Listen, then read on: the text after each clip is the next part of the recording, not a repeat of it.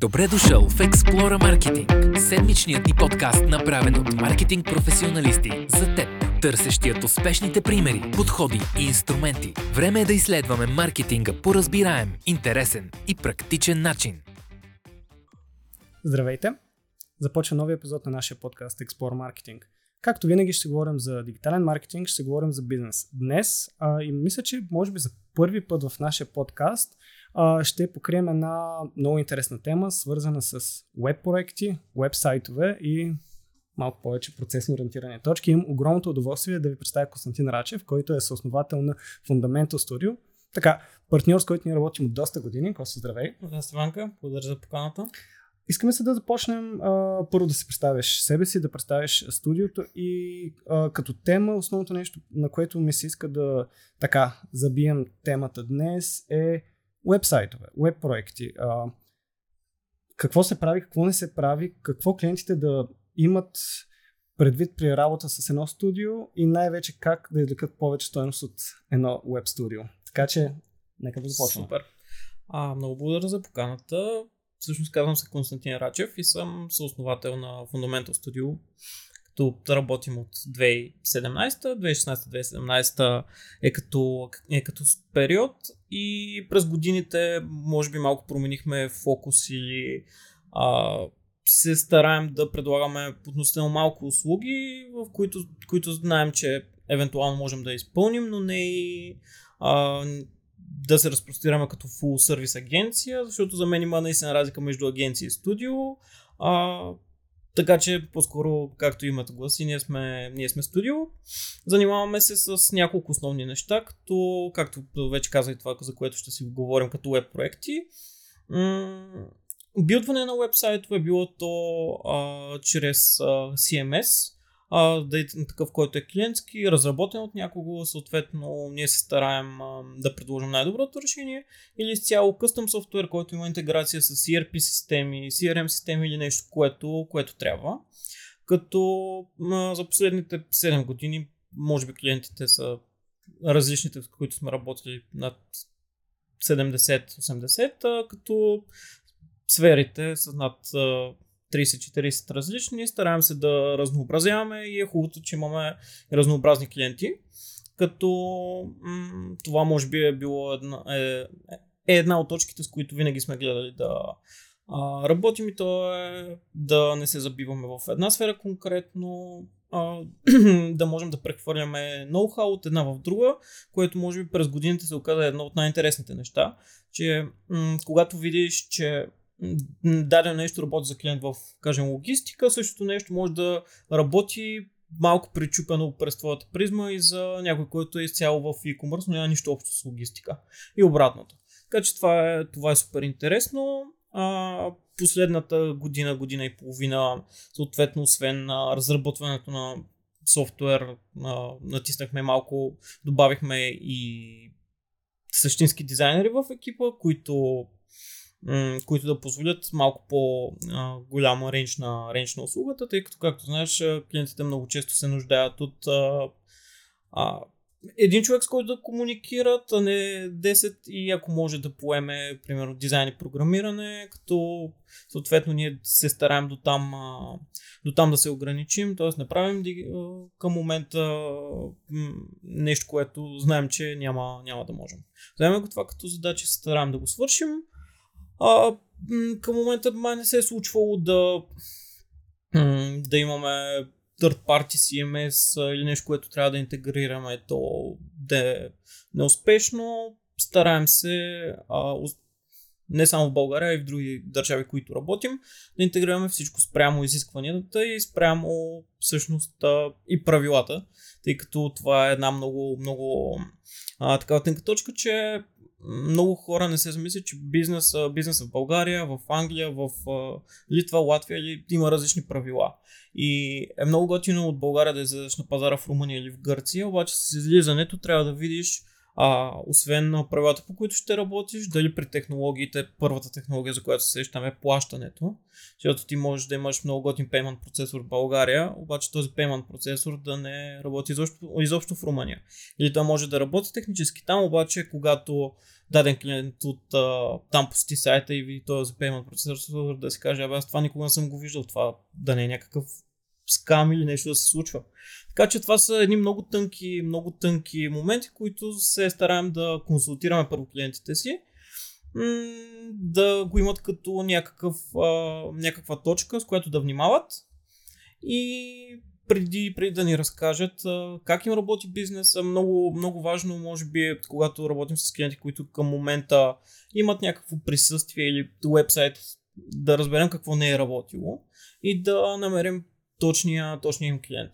Да видим този, този клиент от какво се е дразнил, от какво не се е дразнил, а, изобщо, изобщо как, а, как се справя с а, поръчката, дали поръчката просто в даден момент а, не е спряла да работи и може би последното, което, а, което мога да кажа, за да завършим като, като някакво представяне, което малко удължих все пак, а, е, че много често всъщност имаме някакъв такъв то не е точно сервис, но за клиенти, с които работим дългосрочно, моменти в които в два през нощта ми е спрял чекаута, това е за част от тях е проблем, стараем и в такива случаи да сме максимално полезни или нещо е станало, така че то е много готино, защото ти до някаква степен а, ние като слагахме темата на епизода и нали, като ти изкарах горе-долу в моята глава някакъв вид адженда, ти директно представянето леко го имплементира в а, тази адженда. Може би едно от нещата, които хората, които ни гледат и слушат, а, усещат е а, твоят профил. А, защото много често, най-вече ако хората са имали допир до програмисти и до хора, които работят, а, нали, много често програмистите работят в по прости изречения, те имат проблем, той се решава по някакъв вид use case.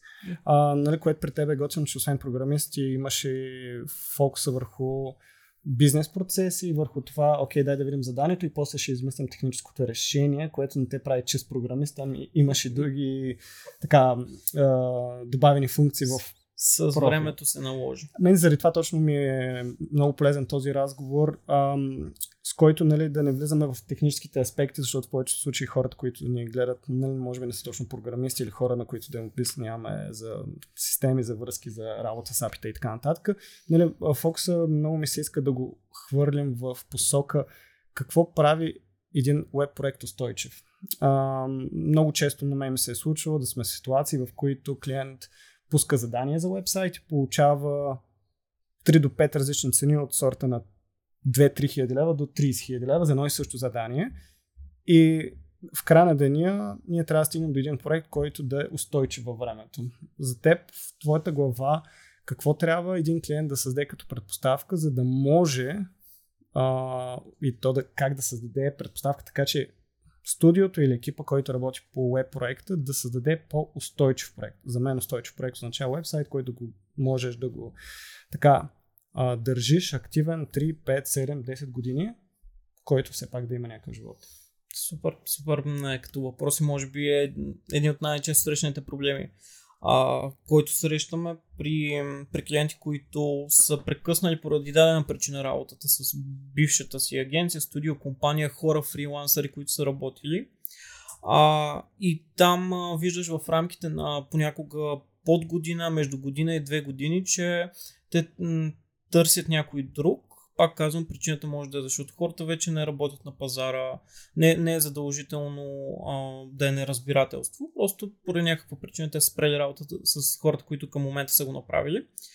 И там има а, следния проблем. Когато предишните разработчици а, са избрали, са избрали момента на окей, ние имаме супер готин CMS, на който си е наш. Ние си го правим, ние си го поддържаме, а, там идват най-големите проблеми тези, тези проекти, за жалост, чисто в исторически план и статистически са се оказали най, а, най и най-краткосрочни и най-дългосрочни, ако трябва да сме честни. Защо са едновременно и двете, макар и малко странно. Най-дългосрочни, защото ако цялото нещо работи, бизнеса е малко тип а, монолит, като а, сериозен а, през годините не прави много промени, не влиза на нови дивизии, този, този проект може преспокойно да работи сигурно и над 10 години сме виждали такива неща.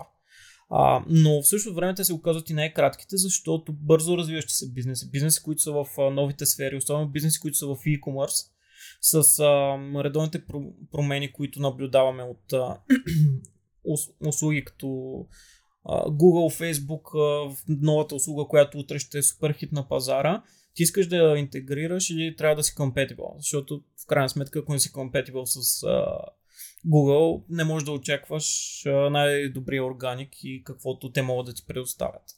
А, така че там идва този проблем, че някой е създал CMS, а, който си го поддържа, който може да е супер. Обаче клиента идва с този CMS пред теб, ти не си виждал нищо и оттам разговора още от началото започва, окей, но ние за да можем да сме максимално полезни, за да не трябва да променим сайта, а, трябва примерно да си отделим едни 20-30 часа за ресърч, може и повече, може и по-малко. Вече зависимо от какъв е проектът и какъв е неговия скоп. А, в, такъв, в такъв случай клиента не винаги е окей okay, и аз се опитвам да, да го разбера, защото в крайна сметка а, ти си инвестирал в нещо, продуктът ти е направен, сега търсиш следващите, които а, най-вероятно си мисля, че окей, те сега искат да ме изложат или да ми кажат, абе, дай сега трябва тук, защото не сме го правили ние, да доплатиш. Истината е, че това, това наистина не е така. Ние не можем да вземем проект, по който да работим, да дадем естимация, не знаеки той отзад как е, как е написан и как, да, как е конструиран. На такъв проект дори да смениш половин страничка, да я да префасонираш малка част от нея, може да се окаже задача за 2, 3, 4 дена в началото. Просто защото трябва да разбереш кое, как работи, кое с кое е свързано и с една малка промяна ти можеш да изпочупиш абсолютно целия сайт и той да спре да работи. Тоест това, това се прави като като някакъв вариант, в който ние трябва да сме много внимателни, предварително да се запознаем с това, кое и как работи, което пък в същото време от наша страна отделя времето на даден човек.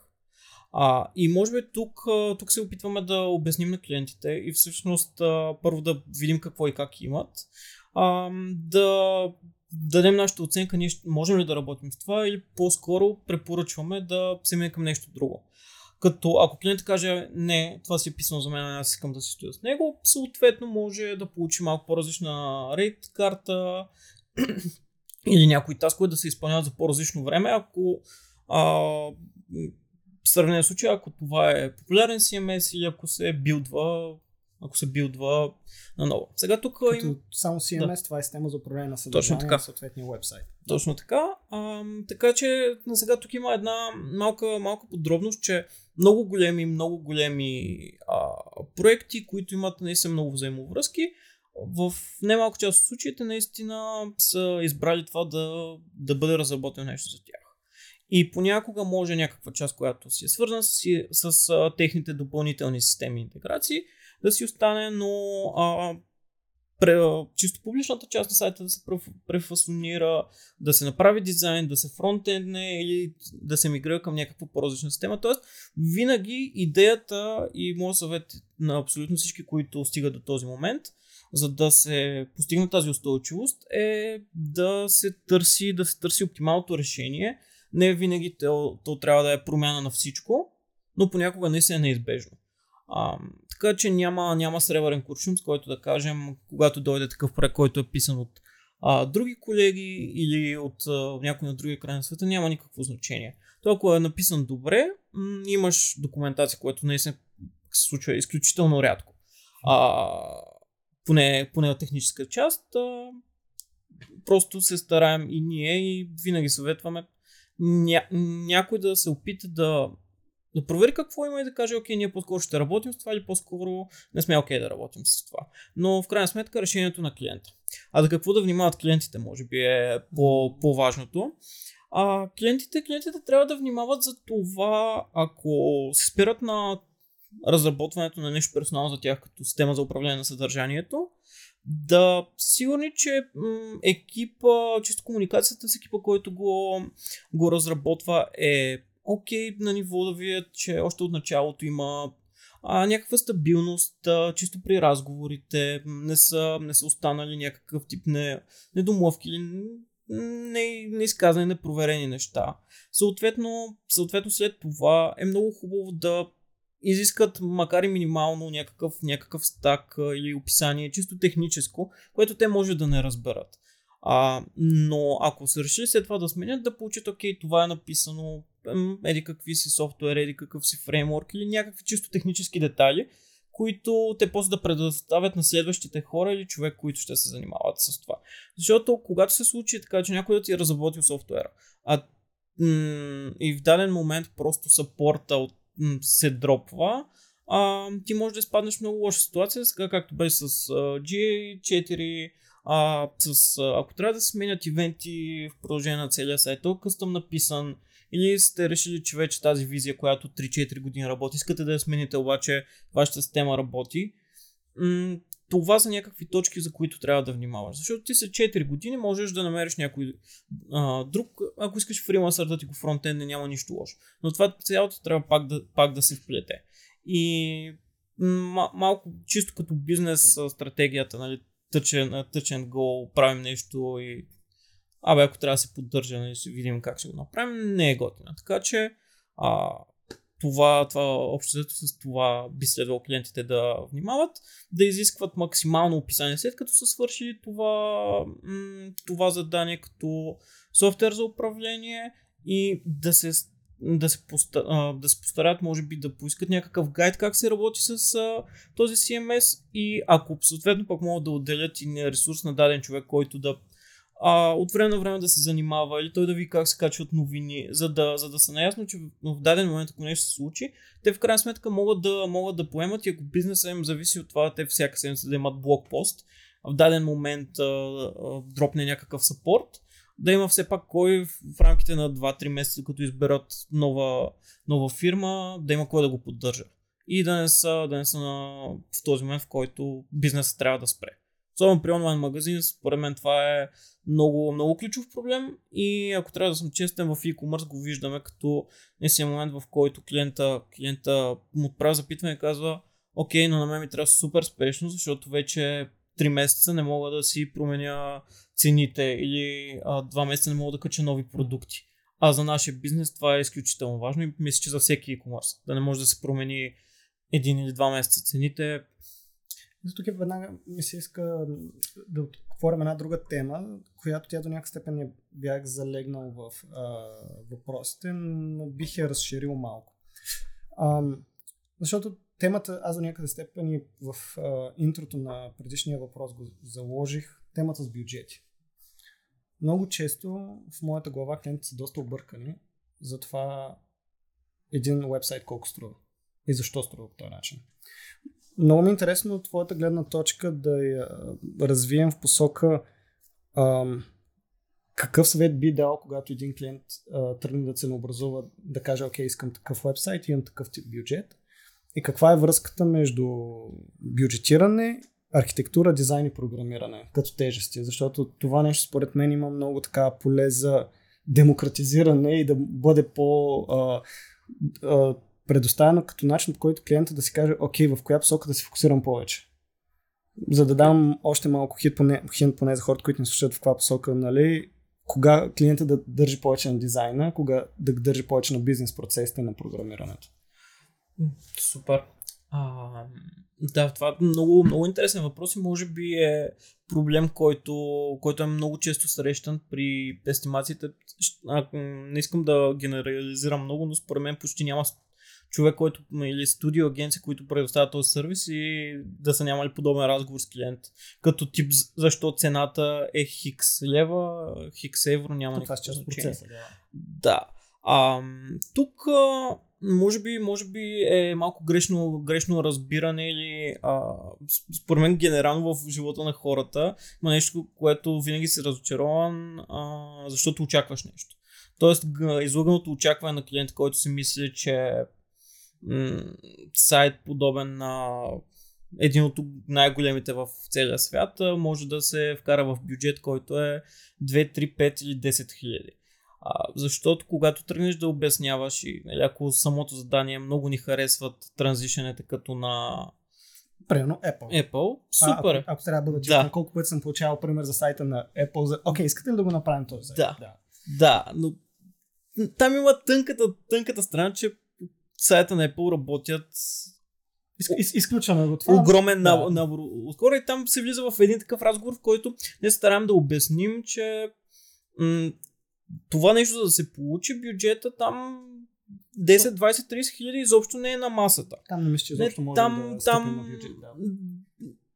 Да. резултата му най-вероятно няма да е едно към едно и изобщо не говорим за такъв бюджет. Тоест, при такова сравнение още разбираме, че а, по-скоро трябва да има малко тип не обучение на клиента ми, през това да го преведем през а, нашата естимация, какво се случва, а не той накрая да получи след а, срещата, срещите, а, добре, а, цената ви е 10 000 лева за сайта. Ама, окей, защо е 10 000? Нали, Като всеки човек, сега ако, го, ако обърна ситуацията и аз да получа един имейл с цената ви е 10 000 лева, освен ако не е за физическа физически продукт, който по- получа, най-вероятно ще се замисля защо. Т.е. какво го цено, какво го, какво го образува. А, клиента в а, 99,9% от случаите иска full pack, т.е. най-добрият дизайн с най-добрия код, с всичко, което, с всичко, което може. И това, което ти каза е една много ключова точка, че той в даден момент, ако няма достатъчния бюджет заделен за проекта, може да избере, окей, а, нека сега първо да разработим, да наблегнем върху дизайна, за да, да релизнем примерно 70% от него. Останалите 30, които после ще можем да добавим чисто, чисто финансово от наша страна или а, да ги направим след 2 месеца, след 5 месеца, след една година. Но да започнем с новото, което ще работи. Тоест разделянето на дизайна, на програмирането на целият проект на модули, това, което ти каза, първо сетването на архитектурата е изключително важно. Защото м- истината е, че всеки един добър проект, а, а, който, който е постигнал нещо м, наистина много, много готино, клиентите му, му се радват, а, съответно UX му е на добро ниво, а UI му е на, на добро ниво, е свързан с а, много работа и то не е на един човек.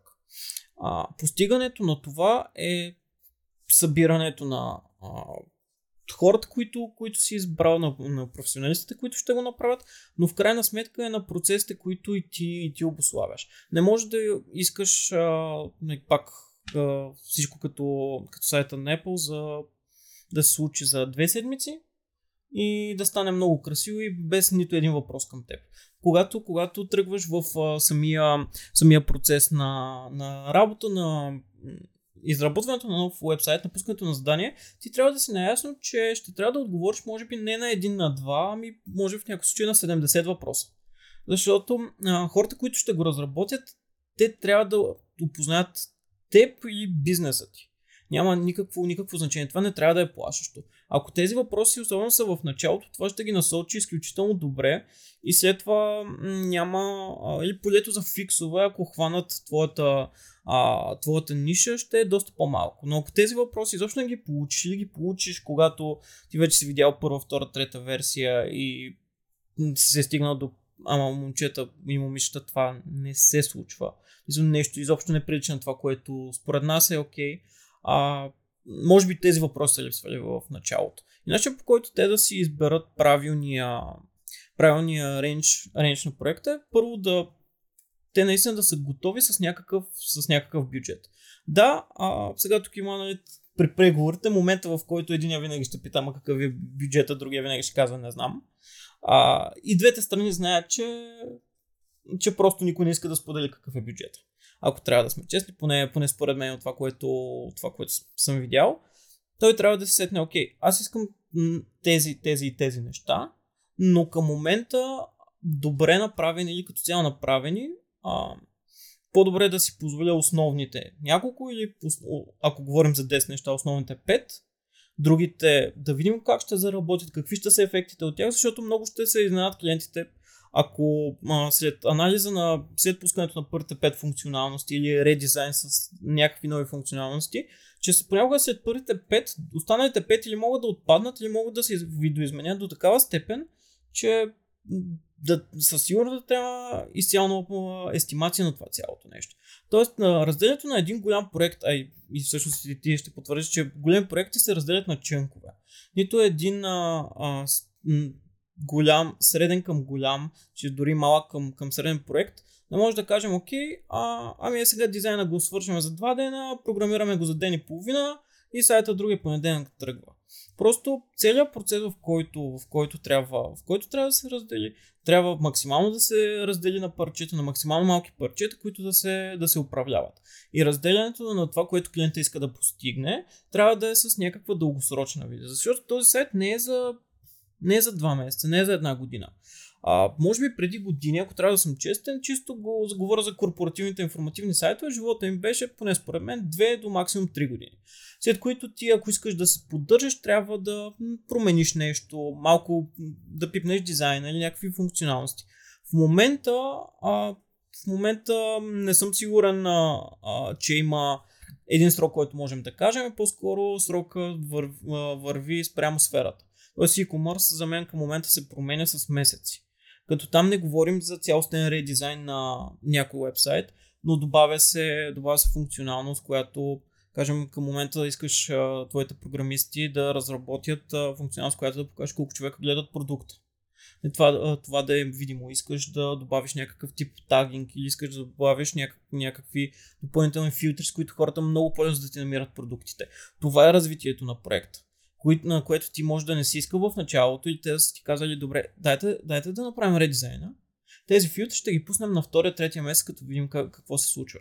Това не трябва да притеснява клиента, ако наистина е планирано и а, се вижда, че ще се изпълни. Даже това в някои случаи може наистина да доведе до доста точно спазване на графика. Защото от ден едно, ако си говорим за проект, който е с скоп на работа година и половина, и кажем, ето днес го, слагаме, сега сме август месец, а, до година на 3 август тръгва. Вероятно този проект няма в следващите две години поне да тръгне. Просто е невъзможно от сега да предвидиш след една година на коя дата този проект ще тръгне. Така че ченкването на всичко от страна на клиента може би е нещото, нещо на което, на което той а, трябва да стъпи и да се довери. А към какво да се насочи, ако трябва да избирам между това, което ме попита всъщност, между дизайн, програмиране, архитектура, а, първо задължително, без значение кое ще избере, трябва да избере ресърча, т.е. да е сигурен, че това нещо, което ще се направи, без значение от коя страна е, е максимално доброто спрямо експертизата на хората, с които работи. Оттам, оттам нататък проектът може да не е с най-красивия UI, но трябва да има много, много оптимизиран UX, т.е. да води потребителите. Може наистина този бутон да не е най-красив, но ако той е на мястото, на което потребителя го очаква, много окей okay да цъкне на него, това няма нищо лошо. А, и съответно от техническа гледна точка не трябва да се правят компромиси с случаи, в които Абе, тя поръчката един път работи, ама единия точно не работи. Или сега пускаме, ама тя дали с, с а, нещо има проблем, сега данните за доставка един-два пъти не се записват, ама голяма работа. Защото че някакъв си в сайта. Точно така. Това също не работи. Тоест, те, технически трябва да знаем, че поръчката, всичко, което потребителя е въвел, ние го получаваме, но също времено трябва през дизайна да дадем възможност наистина клиента да стигне да види продукта, ако говорим за e-commerce пак, или за да стигне до контактите, да може да кликне на нашия телефон или на бутона добави в количката и да чекаутне. Тоест, ако е най-красивия, обаче не можеш да поръчаш, не е окей. Okay. Ако пък също време има супер готини функционалности, които са ви в системата за управление, обаче отпред на сайта не се вижда снимките на продуктите ви, отново не е. Не, е, а, не е перфектно, така че може би ченкването на, на проекта, пускането на някои модули за малко по-късно, за да може да се оптимизира времето за работа и съответно а, да не е такъв overweight за клиента, в който той трябва да, трябва да, да даде 20, 30, 40 хиляди. А откъде идва разликата? Всъщност разликата, разликата идва от това, че а, услугите и екипите, които стоят, а, просто имат а, различни, различни изисквания. Когато в един случай вие отидете при а, фриланс а, тип проект, съответно приема работата, дизайна, програмирането, най-вероятно ще мине през един човек. Тоест, това си има някакви оптима, оптимизационни параметри, Но когато ви отидете при агенция, в която получавате full сервиса, а, минавате през много стабилен PM, получавате всичко по дата, по часове, знаете, че се следи, съответно, а оттам нататък имат много по-голям ноу-хау. Вие, а, истината, че м- може би техническата работа е нещо, за което в а, света може да намерите най-много хора. Обаче преди да стигнете до техническата работа, вие имате ноу-хауа на хората, които ще рисуват този сайт, на, на PM на хората, които изобщо а, измислят идеите на това, защото те по цял ден стоят и гледат сайтове. А, това е малко като с колите. Ти има коли за 10 000 лева, има коли за Много повече. милиони. За 10 000 вече са по-малко. Но, Да, in general, да. Примерът Тоест, е много добър. да, тоест, а, вие знаете, че с едното получавате по, по-добър сервис и бих и смея да твърдя, че в много голям процент от случаите цената не се отговаря на, на, по, на по-добро качество. А, можем ли да кажем едно такова нещо? Аз съм го тествал, много е интересен твоя опит, защото много често виждал съм случаи, в които сайт за 2-3 хиляди лева е супер и сайт, който е за 10-15 хиляди лева и не е окей. Точно така. Ам, тук ми е много интересно ам, твоята гледна точка от към това как клиентите Окей, ние до някакъв степен, ако мога да сумаризирам, защото ти доста така добре обходи различните точки, бизнес процесите са много важни. Т.е. да се разбере сайта колко е пряко обвързан с реалното функциониране на бизнеса. Т.е. ако си e-commerce, си дигитален бизнес сайт, ти е основата. А, там, поне в моята глава, едно от нещата, които аз винаги, из- по най-вече последната една година използвам, вижте сайта на Amazon и харесва ли ви като дизайн.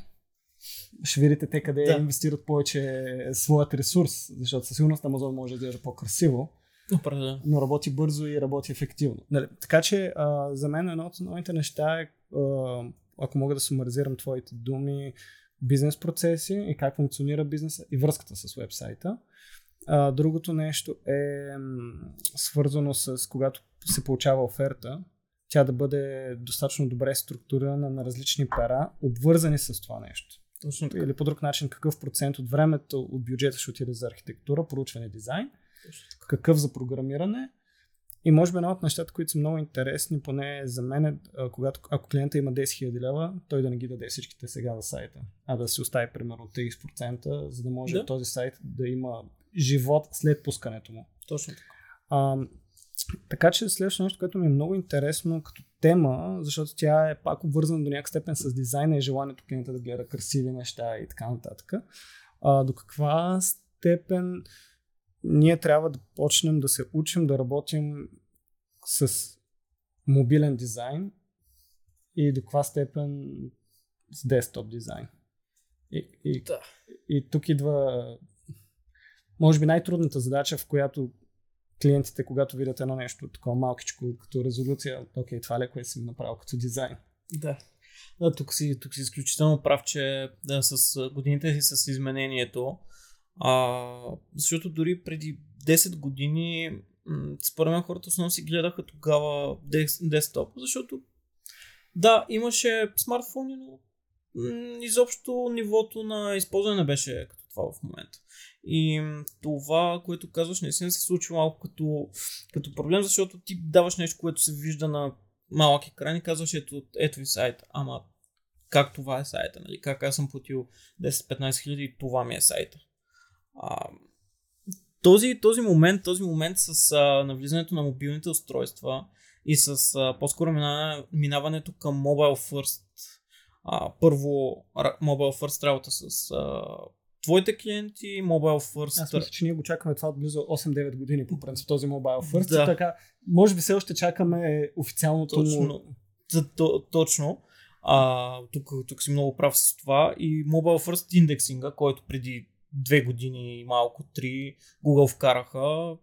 Тогава всички бяха изтръпнали, защото ето в този, в този ден се разбра, в който Google обявиха Mobile First Indexing, че едва колко много, голяма част от клиентите изобщо нямат респонсив, да. респонсив на техните вебсайтове.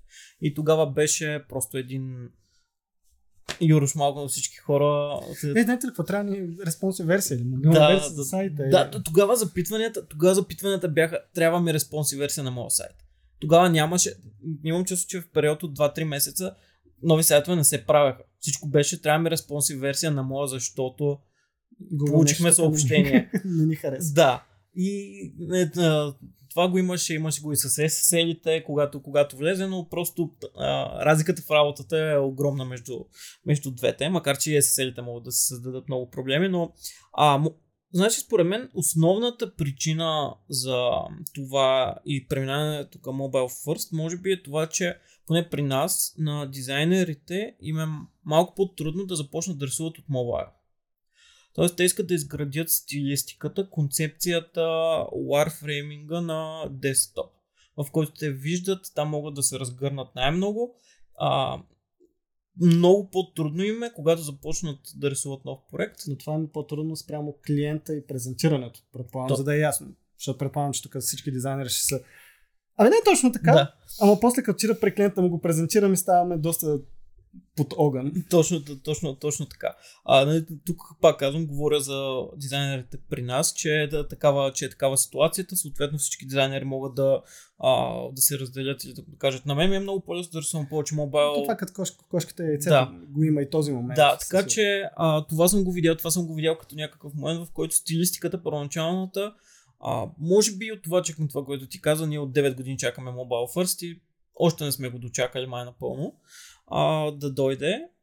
И това е, това е едно от а, ключовете или от малко по, по-тънките, по-тънките неща. А, клиента трябва да знае, че по- поне според мен вече няма сфера, която да е с по-малко от 70% мобайл. Има сфери с над 90% мобайл, че може би над Потвърждавам, 95%.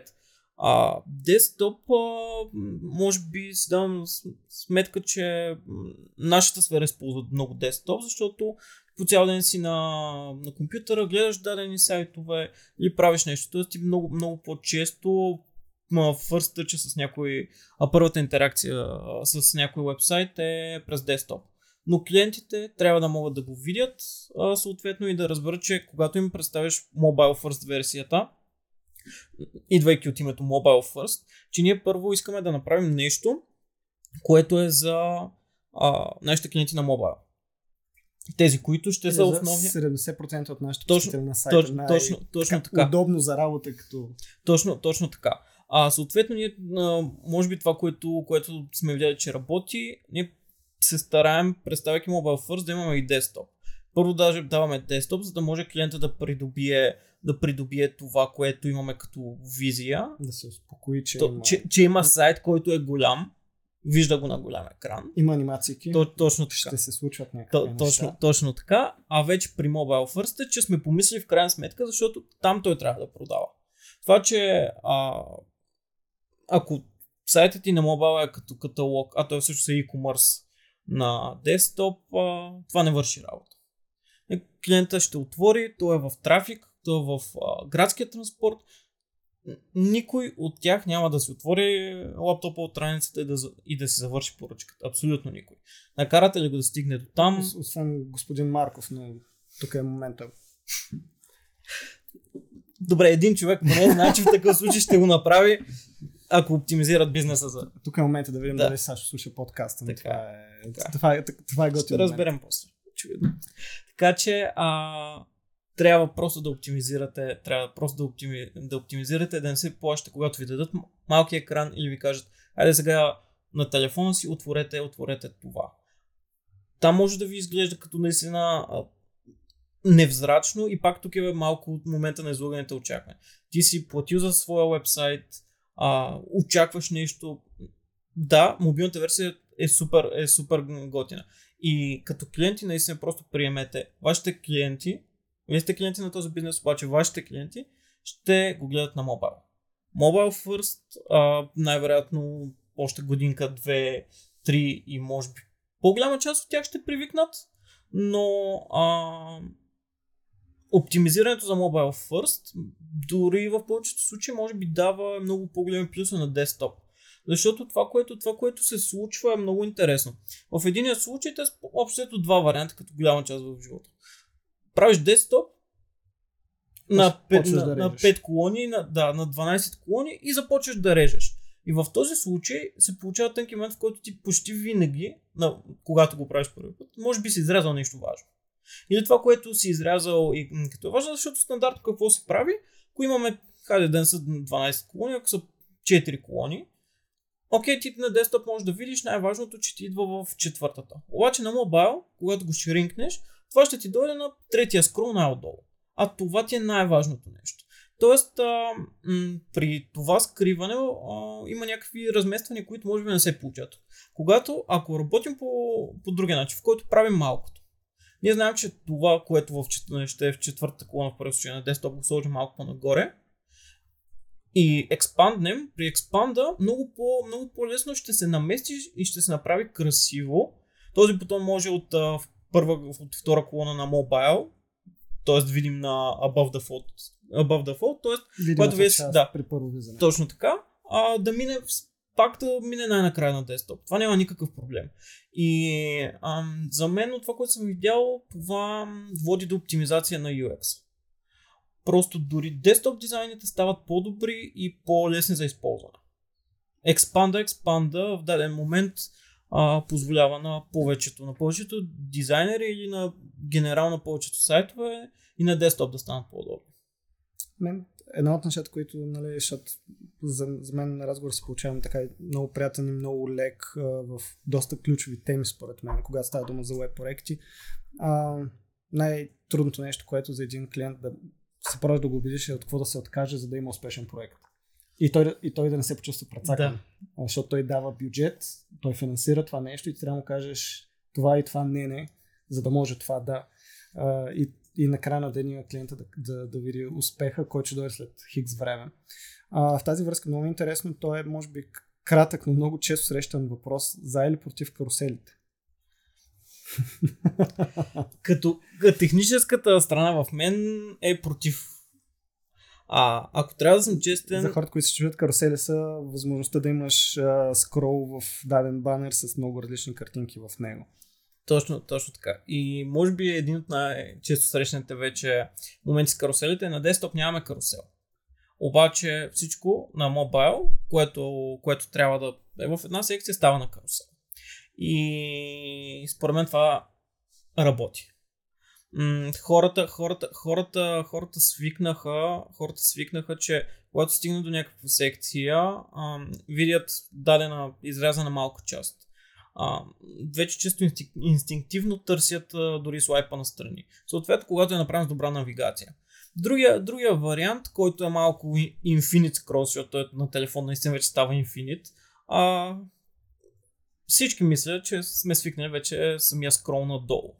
А, скрола, скрола надолу, обаче за мен си има малко, малко недостатъци, които всъщност за които дизайнерите са ми, а, са ми споменали. При това на мен не ми правиха впечатление, а, че в повечето случаи, когато замениш една секция на мобайл, тя да е с а, карусел, самия, самия елемент може да ти вземе много по-голяма част от екрана, от височината на екрана. Когато са с вертикален скрол, ти, ако направиш самия елемент голям колкото, колкото е екрана, при последващия скрол шансът човек да цъкне някъде на бутон или на някакъв линк и да влезе вътре, което вече е малко неприятно, защото на, на мен случили ми се два-три пъти. Аз съм просто малко по-нервен от гледна точка на потребител и най-вероятно ще изляза от сайта.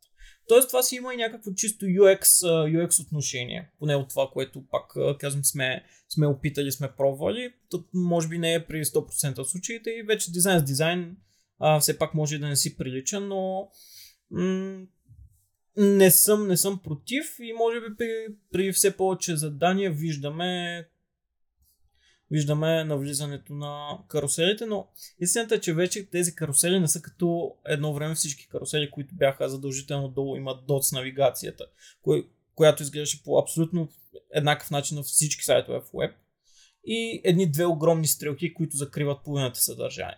Защото това, това беше в началото, сега са, и всичките възможности, които има, ни дават много повече опции карусел все пак да е много удобен и, и красив. Защото истината за дизайнера е много важно, дизайнера му накрая да прилича ама едно към едно. Тоест, м- за него това, това е важно. Това, което ние правим след като дизайн е нарисуван и всъщност това съветвам, ако, ако в крайна сметка не го, не го правят всички, а, програмист го нареже и го осъществи, дизайнер да го погледне преди клиента. Дизайнер най-добре се познава дизайна. Ще видим много неща на пръв поглед, които може би не са окей, okay, може да са много малки разлики, но това е, може би, най-сигурният начин, който е често като съвет добро, добронамерен към всички студия, които, които работят и не го правят. А, така сме избягвали една много проблеми с а, това да изпратим на клиент нещо, което не е окей. Okay. Защото аз пак казвам, като техническо лице, може би има някакъв момент, в който част от нещата, да, те трябва да са пиксел перфект, ама сега си кажеш, добре, дето сега там е 17 пиксела, трябва да е 18, ама ще мине. Да, обаче с времето, не, с, не с годините, особено в началото преди като общо цял живот, целият ми смислен живот се върти около това. Началото със сигурност го приемах като един пиксел голяма работа, но а, особено, особено последните години разбираш, че има наистина огромно значение. А, и двете неща не трябва да се месят. Дизайнера, щом така е казал в повечето случаи, че трябва решението на програмиста, абе аз сега ще му променя дизайна, че стане по-добре. То това пак е до някакъв степен обвързано и с темата за това къде са тежестите, защото а, когато, когато проектът е много силно а, разказващ история, обикновено дизайнът носи тежест.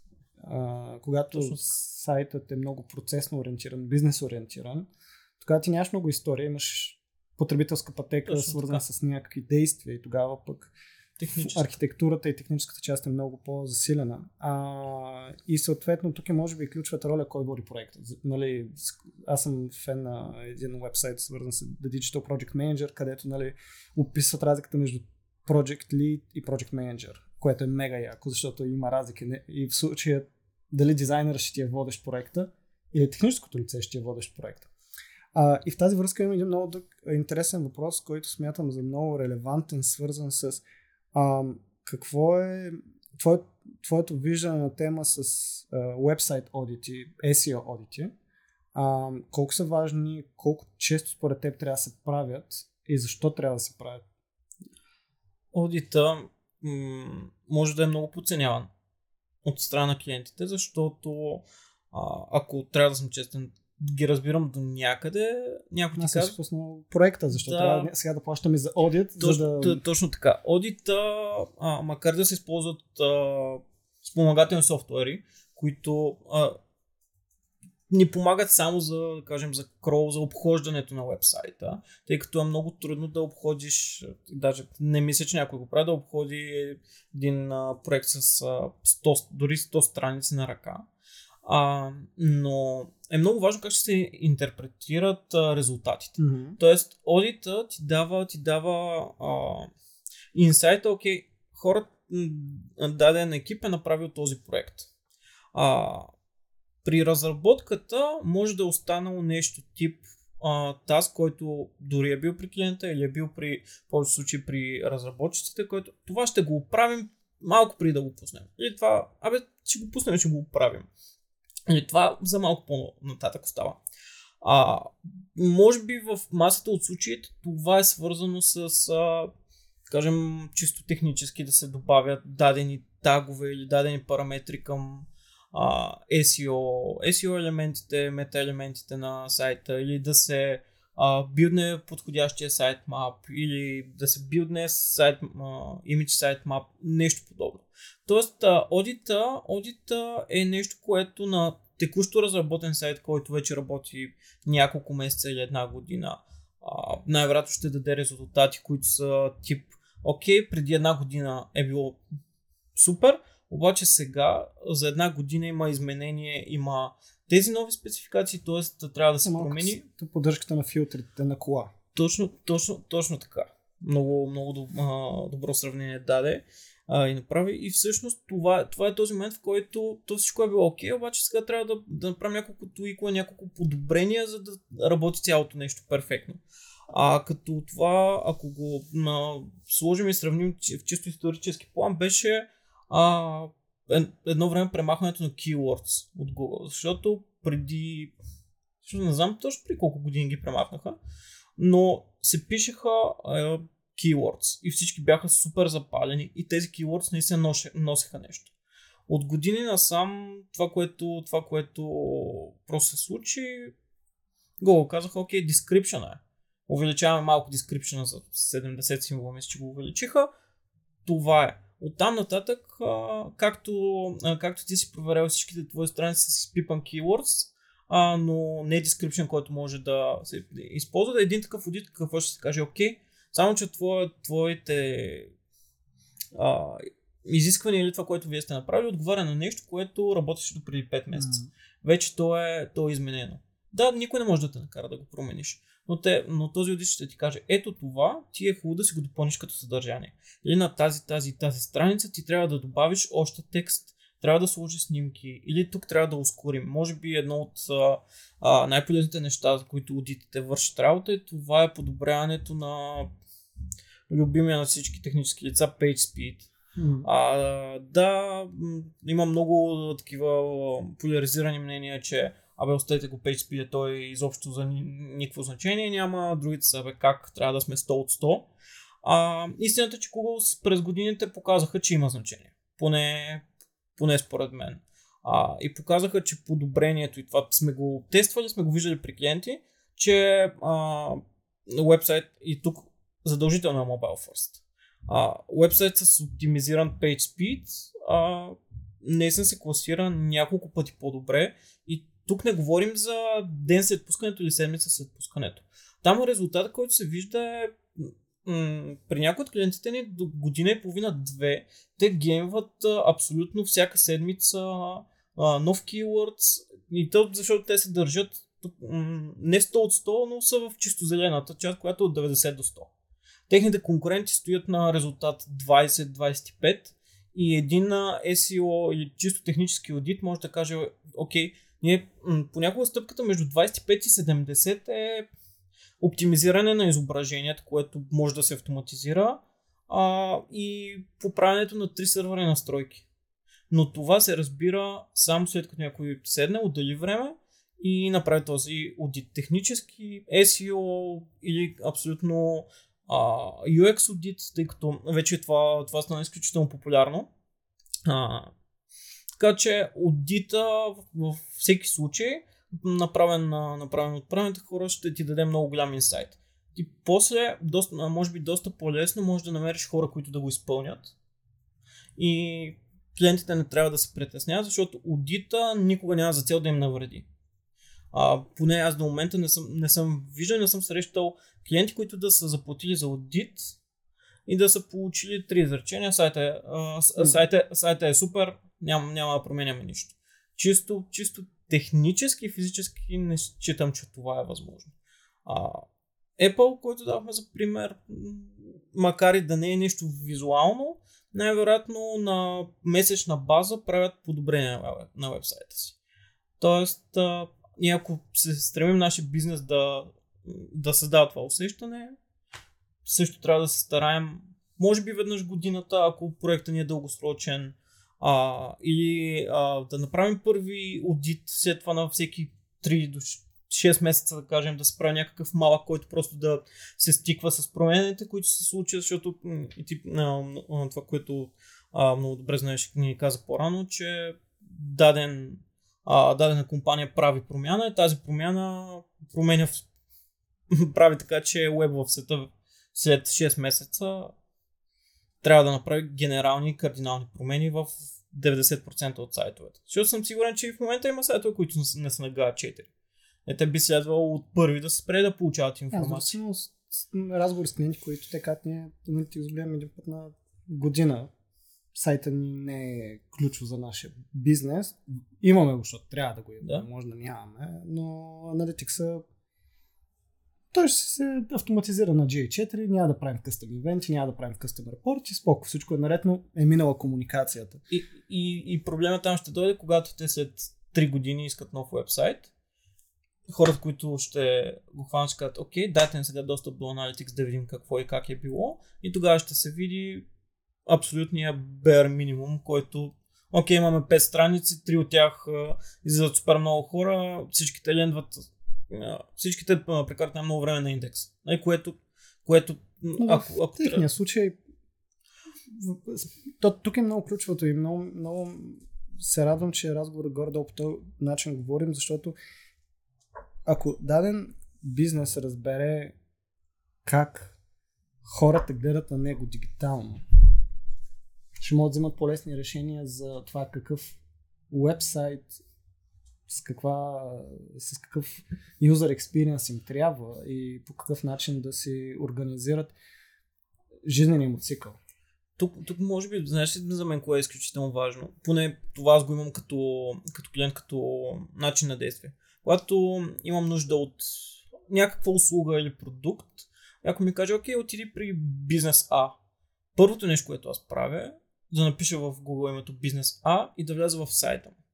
Да видя реално каква е тази услуга и, и клиентите трябва да имат, да имат предвид, че а, сайта може би е първото, първото впечатление, което, което всеки, или средностатистически е нов клиент вижда. Тоест, ако сайта ви е в, в пренеб...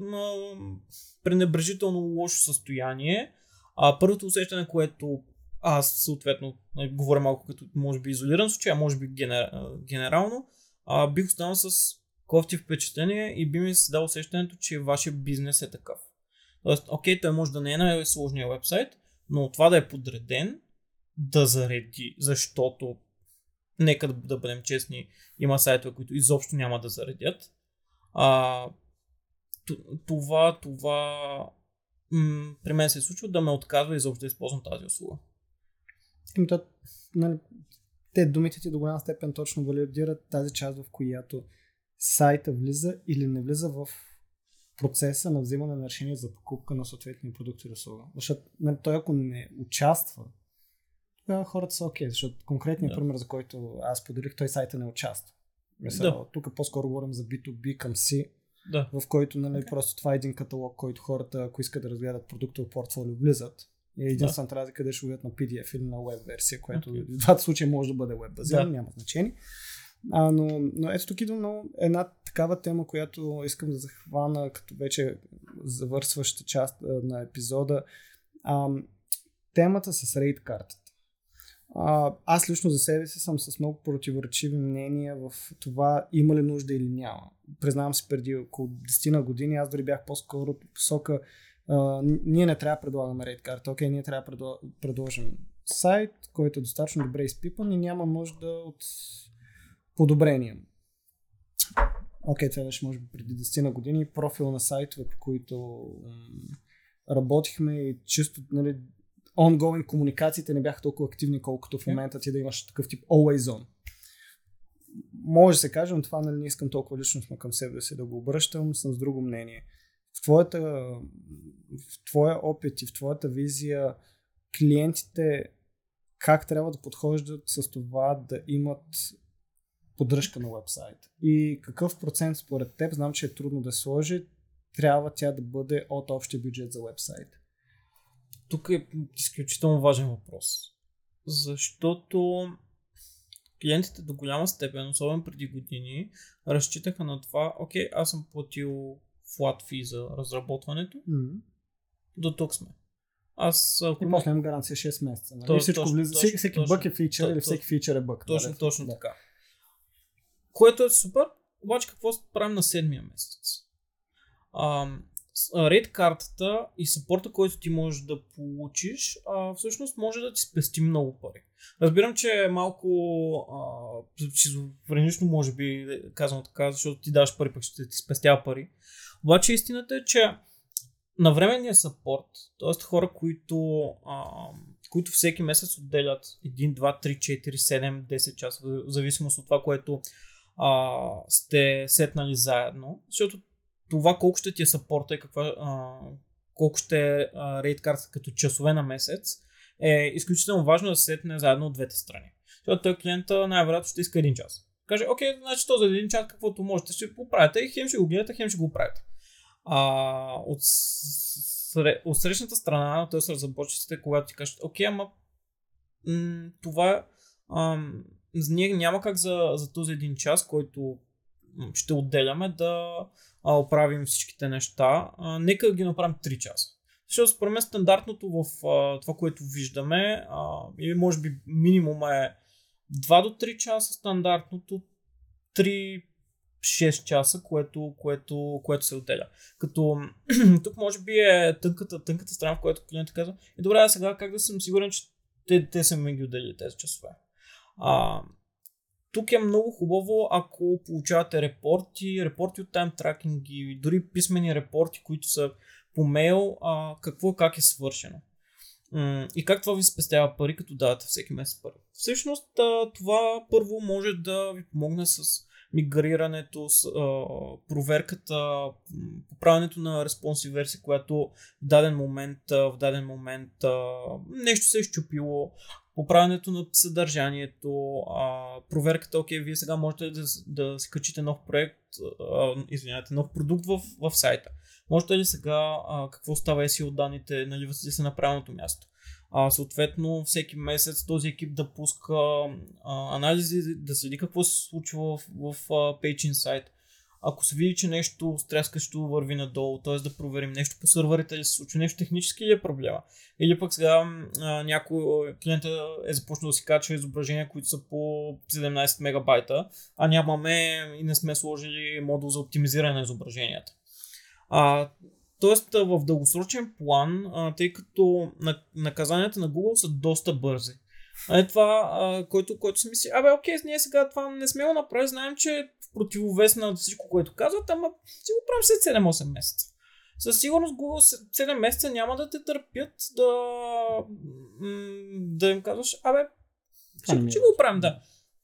В крайна сметка, по-скоро ти имаш полза от Google, а не нали, макар че връзката е, а, и двете страни имат полза, но те ще те накажат. Те няма да те чакат 7 месеца. А после връщането на позициите, след като си наказан, е доста по-бавен и доста по-труден процес. Който ти ако си изпуснал веднъж, а най-вероятно това ще доведе до окей, ама ние направихме нов сайт. И сега от а, еди какви си позиции паднахме, еди какви си, дайте сега да търсим нов човек да ни прави сайта. И това ще доведе до един а, лавинообразен ефект, който в даден момент за клиента може да излезе доста по-скъпо това да се стиква една рейд карта, която е дадени часове, които цялото нещо да се проследява. Съответно, това, наистина тази проследимост трябва да се репортва пред клиента. Разбирам, че някой да ти казва, окей, аз този месец съм работил 3 часа, ама върху кое? Абе, работил съм 3 часа сега. Няма, няма значение. Не е окей. А, в същото време, ам, тук има и една много, много тънка, тънка страна на рейд картите, поне според мен. Че трябва много, много добре разработчиците, разработчиците да обяснят на клиента. Окей, okay, в тези 3 часа влизат ам, фиксване на тези, тези, тези и тези проблеми. Но а, разработването, сега, сега да, те ще направим в тези 3 часа нов дизайн на 3 страници. Вие сега, понеже този месец няма да стигне, а следващите 3 месеца по 3 часа ще ги накодим набързо и така да ги пуснем не работи така. А, support и рейд картата за support не трябва да се бърка с разработването на нови функционалности. С разработването на нови функционалности, а, ако разработчика пред си може да покрие някаква част през рейд картата. Но в повечето случаи ти би следвало а, като клиент да получиш нова естимация, която ти каже, окей, това ще струва това, това и това допълнително. Все пак раз, а, разработката и поддръжката не са цялото им, целият смисъл и естеството са а, са различни. Едното осигуряваш, че това, което си направил, първо, че си направил нещо качествено, което поддържаш. И м- имайки, имайки предвид, че разработчика плюс дизайнера, плюс екипа, който го е направил, най-добре познава продукта си. Тоест той най-добре ще знае евентуално къде може да има проблеми, ще ги таргетира тези проблеми и шанса да се стигне до, а, до по-лоши състояния, които пускате кампания масирана а, без значение каква и сайта ви просто не работи, вие, вие не, сте, не сте проверили всичко окей ли е. Или а, разбирате след а, 10 дена, че защото 10 дена няма поръчки. А, но вие не сте, не сте проверили какво става и влизате, разбирате, че поръчката на онлайн магазина ви не работи. Е, това би следвало, а, когато имате саппорт, да се покрива веднага. Или нещо друго, имате даунтайм на сайта ние винаги се стараем, когато имаме сапорт, а, имаме аптайм монитори, които, които, с които репортваме какво се, какво се е случило. Може би това за, много, за големи клиенти, за международни клиенти е една от точките, които абсолютно винаги имаме в договорите или покриваме, как, какво е така нареченото SLA, т.е. времето в което този продукт ще е жив и ще е използваем. Като масата и това, което се стремят е 99.9%, което, което, което се изисква. Тоест, а, а, макар и да се струват много странни, всеки да си казва, абе на мен това няма ми се случи, аз преди да си пусна кампанията, която си изхарча хикс а, брой а, лева и е масирана, аз си проверявам поръчката. Дале, обаче, сега какво се случва, ако куриерската услуга, която сте интегрирали, си е променила апито. Окей, okay, вие си пускате на, с а, на Click and Collect, т.е. не минавате през този процес. А, може поръчката ви изобщо да не работи, защото а, корейската услуга е сменила интеграцията, това никой не го е проследил и в даден момент вие да, да разберете, наистина имали сме ситуации, в които а, точно заради това, че клиент няма сапорт, идва при нас, ами имаме някакъв проблем, сега разбрахме, че от 3 месеца не можем да получим поръчка с а, доставка с куриер. Тоест, те 3 месеца се получават някакви, но нали, в последствие се разбира, че те са изпуснали, кажем, потенциални 60, 100, 200, 300 поръчки, което е, което е огромно количество. Но никой от клиентите, съответно, им е дропнал един имейл или нямат лайв чат support, в който, абе, извинявайте, искам да поръчам по този начин. Те просто се заминават. Те просто се заминават и отиват при конкурент. Което, което всъщност е, м- не сме да твърди, че е нехайство, по-скоро разбирам, че това може да оптимизира бюджета. Това вие всеки месец да нямате рейд карта, но а, съм по-склонен да посъветвам клиентите да се насочат към това, да започнат с минимума, ако искат, ако се притесняват или ако са, а, са много м- стеснени от към време, от към, от към бюджет по-скоро, но там нататък съм склонен да твърдя, че в по-голяма част от случаите ще видят повече позитиви, отколкото негативи от от рейтването и от месечния сапорт. Ето, ти до, до някакъв степен една от нещата, на които бих фокусирал отново вниманието на хората е частта, където ти каза с проучването и с първоначалния първоначалната ресърч фаза, обикновено, както я казвам, защото там ако ти хванеш в заданието изисквания към конкретни системи, било то от страната на клиента, било то от страната на агентите, трябва да предоставят а, сигнал, очакване, Точно. че най-вероятно тук а, имаш външни системи, които ти трябва да имаш възможността да контролираш промени при тях, както пък WordPress променят да. а, своите версии, плагините се апдейтват, а, нали, има такива основни правила, че клиент не си апдейтва точно. версията на WordPress сам, защото трябва да бъде направено подзор като околна програмист или техническо лице, което да следи как работят всички други вътре системи. То, точно, точно така, там може би това, което даже казваше най- най-тънката тънката част, която нали, клиентът казва, абе, колкото влизаш там в плагините, цъкаш апдейт, то завърта и всичко, всичко а, е взелено. А, тук ще ме се чупи сайта, точно, стана? То, точно, точно, точно така. Нали? Контакт формите не спряха да работят. Какво се случва? Тук получавам спам. Помогнете ми. Точно. Точно клика на един бутон, но в крайна сметка а, заради това, съответно, програмиста не се меси в бизнес решенията, които, които вие ще вземете, но дори апдейта на плагините си има специфична логика и човек с опит в това, когато ги погледне, знае може да прецени кое, как, в каква последователност, дори понякога, дори би помогнал това да не се щупи вашия сайт. Това, което Ванката каза, клик на бутон и спешно обаждане, Ето, и заради това накрая на деня, мен това, което надявам се и като есенция, хората, които не слушат и гледат, биха си извели като полука за мен е свързано с бюджетирането. Защото темата с вебсайта, и то това е много приложимо в много други проекти. Okay. Как ние гледаме на бюджетирането? Не дали 10 000 лева са много или малко. Защото има случаи, в които са много, има случаи, в които са малко. И нали, ние не трябва да гледаме на това като на кое е скъпо, кое е ефтино, а кое е правилно спрямо заданието и как ние имаме възможност за контрол на ситуацията. Защото ако ние имаме 10 000 лева ги сложим и после нямаме пари за поддръжка, Точно, Това може би е грешно целеполагане. то, точно, точно така. Това е като с, отново при автомобилите. Когато имаш 10 000 лева за автомобил, съвета не е да си купиш автомобил за 10 000. Защото ти трябва да го обслужиш и да го поддържаш.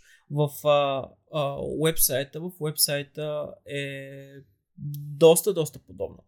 Окей, ти ще дадеш дадена, ще дадеш дадена сума, може да я оптимизираш, да я разделиш и това, което ти казваш, понякога пускането на функционалност един месец по-късно може да даде в пъти по-добри резултати, които ти вече новите клиенти, които са придобил за този месец да кажат е, те са супер готини, виж, тук веднага пуснаха еди каква си функционалност. Така че това, а това няма да се случи, ако имаш 10 000, изхарчиш 10 000, нямаш за саппорт, нямаш за допълнителни фичър, нямаш за аудити, за анализи на това. Тоест, а, работата пак е, по, пак е по средата и за мен, за мен трябва и двете страни да са наясно, че ако Съответно, ако от към разработчицата, ако клиентът каже, имам 10 000, не е офертата за 9999 лева, а, а да се оптимизира максимално, да каже, окей, дайте сега да го направим, ако искате за 8, 8500, другото да го оставим, да видим след това за някои, за някои фичери, след това да минем на някаква рейд карта, вие да кажете сега кои са ви наистина крушило функционалност, нещо, което трябва да го има. Redesign Plus а, на миналия сайт нямахме филтрация и клиентите не могат да се намерят техния, тяхната вратовръзка, която да е по цвят. Тоест, това ни се сипват от саппорт в лайв чата, ни пишат добре как да видя сини вратовръзки. Или червени вратовръзки, или жълти няма никакво значение. Ако това наистина си видял, защото ще олекне сапорта на, на твоите хора, които са а, в, в, този отдел, би следвало да, инвести, да инвестираш, този модул да го направиш първо. Кажеш, окей, сега второстепенен модул ни е а, доставка с, а, кажем, още, още една куриерска услуга. Окей, т.е. ти си първо си си таргетирал най-важното нещо, оптимизирал си, си поставил бюджета в това да смениш визията, да я подобриш и да таргетираш основния проблем. Там нататък, допълнителното и всичко, което ще е там нататък, като второ, а, по важност, но също се повтарям, ще отиде за втория месец, третия месец и за евентуалната рейд карта с допълнителни естимации, които може да получиш като функционалности. И последен любим въпрос, като това не е любимия въпрос на Жоро, след малко ще стигнем до него. Когато дойде един клиент и каже, имам нужда от нов вебсайт, Да. какво обикновено е твоето поведение? Веднага ли скачате или по... и има ли ситуации, в които вие разобеждавате клиента от това, вместо да прави нов вебсайт, да подобри текущия си? Имаме, имаме такива ситуации, като решенията там са първо да се чуем, да разберем с клиента той защо иска нов защото когато, както ти казваш, дойде с идеята, искам нов вебсайт, или той го е решил, или някой му е казал, абе, трябва ти нов вебсайт. А, в повече случаи някой е казал, трябва ти нов вебсайт. Вебсайт ти не изглежда добре. Точно така. Нали? Едно Имам момче, усещането, че трябва да имаме да си освежим вебсайт. един човек го видя и каза, не изглежда добре. Което няма нищо лошо, между другото, това е толкова често срещано, заради това влиза като въпрос. И това по никакъв начин не трябва да се гледа като критика към който и да е, това е нормално. По-скоро, По-скоро- въпросът ми е как технически ние да помогнем вие да се ориентирате дали трябва да вземете това решение по информиран начин. Точно така. А, това, което трябва съответно клиента да получи, а, след като разговаряме, той си изкаже своите притеснения, а, каже, окей, ама поръчките ми намаляха или сега за нещо трябва да подготвим. Не е необходимо да се резема целият сайт, да се прави нов CMS или да се а, избира нов CMS, за да мине този целият процес от а, а, един месец на 6 месеца, за да се случи. Има няколко варианта. Едното, което ти каза, съветваме, окей, да видим какво имате в момента. Ако в момента проблема е, че а, този бутон клиентите не го виждат, може чисто с дизайнерска намеса да се оптимизират а, част от страницата, макар това да не е любимо за дизайнерите, осъзнавам, че те по-скоро искат дизайна върху цялото нещо. А, нека да се промени, да се редизайна целия. Може да се подобри малко UX, а, къде е кликабъл, примерно цялата карта на продукта да стане кликабъл, това да подобри клиентите, да не трябва специално да кликнат върху името, защото няма бутон, да се добавят ясно to action и да се направи малко по-голям бутон. Това цялото може да подобри, да върне, че дори да повиши това, което клиента преди е имал. Или в допълнение, а, ако клиента го иска този редизайн, защото сега ще има дадена кампания, винаги можете да го насочите, окей, дайте, може да оптимизираме, да направим една лендинг страничка. Е, слагаме, слагаме отпред, ако искате в продължение на кампанията, като а, начална страница. Клиентите лендват, вие си продавате там каквото, каквото можете. Но после сайта си ви работи, защото сайта харесва ли ви? Да, ама ние сега за кампанията и да променим целия сайт. А, така, нали, ще е по-хубаво. Ами, не е задължително, не е задължително. Така че, търси се, търси най-доброто. Най-доброто решение е понякога няколко фикса, които ще оптимизират срок и бюджет, а всъщност това ще покаже на клиента, че вие не искате да на всяка цена да му вземете а, целият бюджет и да кажете, е, ми айде, бе, това е за нов сайт. В крайна сметка ти си ни попитал какво, колко ще ми струва нов вебсайт, дай сега да проведем новия вебсайт, той си го иска. Ами, това дори ще направи една много по-добра връзка от гледна точка на това, че вие давате на клиента това, от което спрямо вашата експертиза, той има нужда. А, може би това е най- най-ценното, което, което може да се направи факт. Има ситуации, в които той наистина ще има нужда от нов вебсайт. А, вие там отново информ, информирано с ам, много ясни аргументи, параметри, трябва да му обясните защо има нужда от, ново, от нов вебсайт. А не, ами... Тук има ни пари, дай сега ще ги точно, реализирам. Точно така, защото има и ситуации, в които новия вебсайт не носи само позитиви. А, тоест, неправилно направи, направения може да доведе до някой друг негатив, който после да трябва да, да, трябва да се обере. Така че а, в повечето случаи, ако трябва да се, да се реши или да се избере, а, нека за това решение да се вземе информирано заедно двете страни. Едната ще си разкаже блоката, другата ще разкаже евен, потенциалните плюсове и минуси. Така че двете страни, окей, да стиснат ръцете и да кажат, добре, дайте сега така да го направим. Винаги могат да се направят едни фиксове, се изчака един-два месеца, ако не проработят, да се мине към новия вебсайт. Така че а, отново, отново няма, няма абсолютно никакъв задължителен аспект. Това се случи веднага. Яко. Мисля, че с това направихме една много хубава начална и финална точка, която създаде в моята глава цялостната картинка от към ситуации, които е хубаво един клиент да осмисля в хода на работа по един веб проект и се надявам да сме дали добри съвети за подход за работа с а, екип от разработчици, било дизайн, дизайнери, архитекти, програмисти. И стигаме до, разбира се, любимия въпрос на Жоро. Какви а, така любими места, книги, подкасти, сайтове ти обичаш да четеш, да се информираш, които ти помогнат и технически, и чисто личностно да се развиеш, които можем да дадем като съвет на нашите слушатели? Тук е, а, може би, ще се проличи, че съм вече по-техническо, по-техническо лице. А, основните, които, които следя са съм в сферата на, а, на What's Coming In technical, technical review а, на, на дадени дори, дори, дори продукти.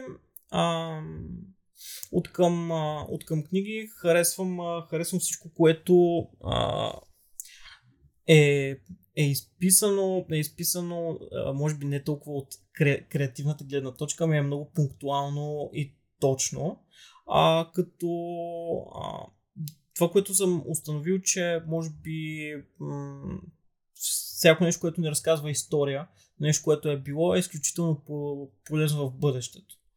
А, така, че, а, така че има много, а, много заглавия, които предполагам вече са пускани в, а, в подкаста, но примерно на Харари, каквото и да хванете, мисля, че мисля, че ще е много добре, много добре а, вплита това какво е било в исторически план, а, като пречупвайки го през а, своята призма, вие много за поне моя мозък а, е устроен така, че може да прецени евентуално какво може да следва или на база на това вижда, че всъщност живота и бизнеса е от много повторяеми елементи, които, които се завъртат.